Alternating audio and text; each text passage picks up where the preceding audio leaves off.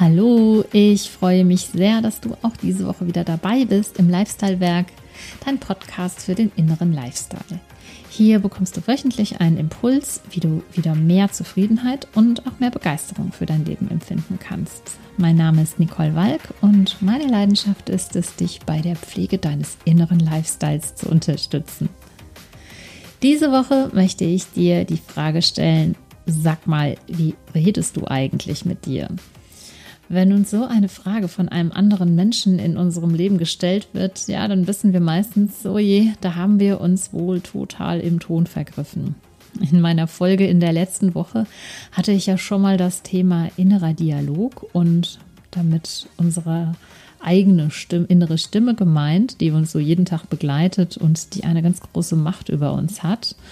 Und um unseren inneren Dialog geht es auch heute. Und zwar ganz speziell um die Garstigkeiten, die wir uns jeden Tag so erzählen und denen wir auch leider immer noch Glauben schenken.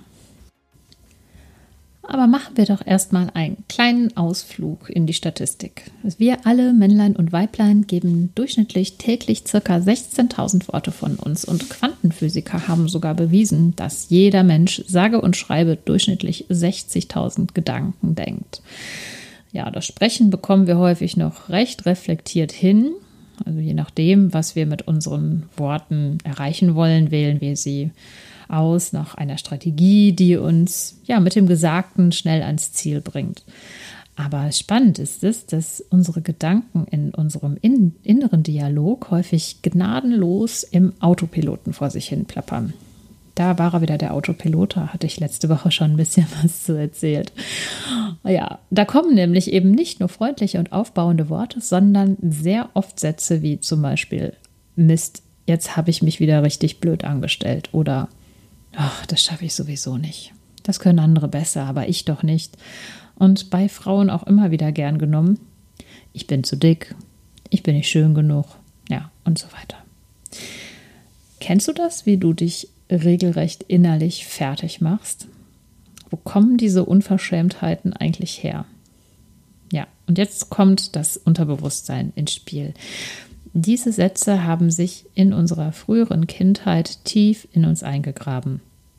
Ja, vielleicht natürlich in etwas veränderter Form, aber letztlich mit der gleichen Aussage. Da haben wir dann nämlich zu hören bekommen, nein, dafür bist du noch zu klein. Also, deine Schwester ist viel schlauer als du. Meine Güte, bist du ungeschickt. Nimm dir mal ein Beispiel an deinem Bruder. Ja, so unglaublich es auch klingen mag, dieser inneren Stimme hören wir zu und wir glauben ihr.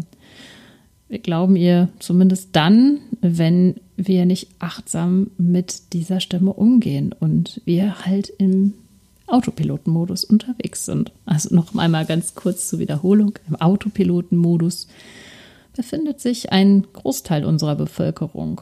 Das ist immer dann, wenn wir unser Leben so bequem eingerichtet haben, dass wir irgendwie funktionieren und ja, vor uns hin leben.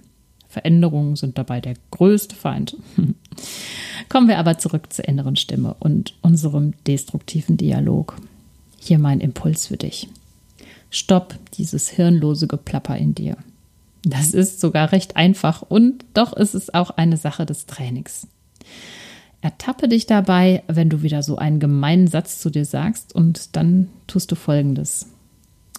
Du entschuldigst dich bei dir. Klingt schräg, ich weiß. Aber mal ganz ehrlich, wenn du so einen Satz zu deinem besten Freund oder Freundin sagen würdest, es aber gar nicht so böse gemeint hast, was machst du dann? Genau, du bittest um Verzeihung. Und jetzt nenn mir einen Grund, warum du es nicht wert sein solltest, dass du das Gleiche bei dir selbst tust.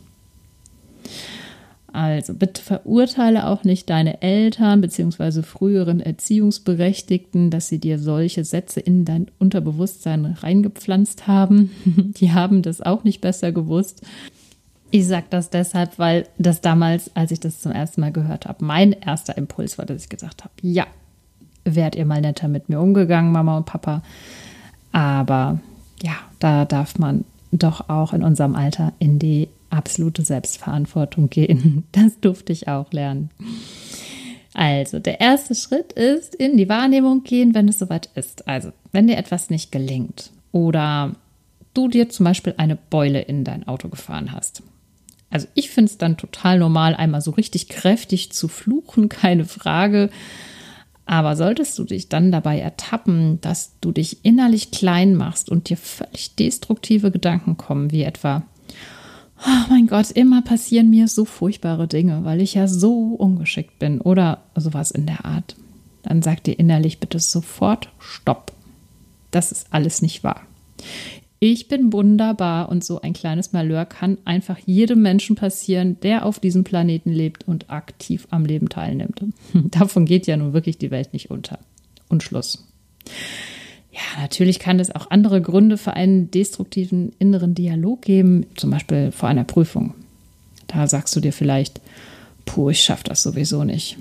Ja, und dann halte auch hier inne, wenn du dich dabei ertappst und Sprich mit dir wie mit einem lieben Freund.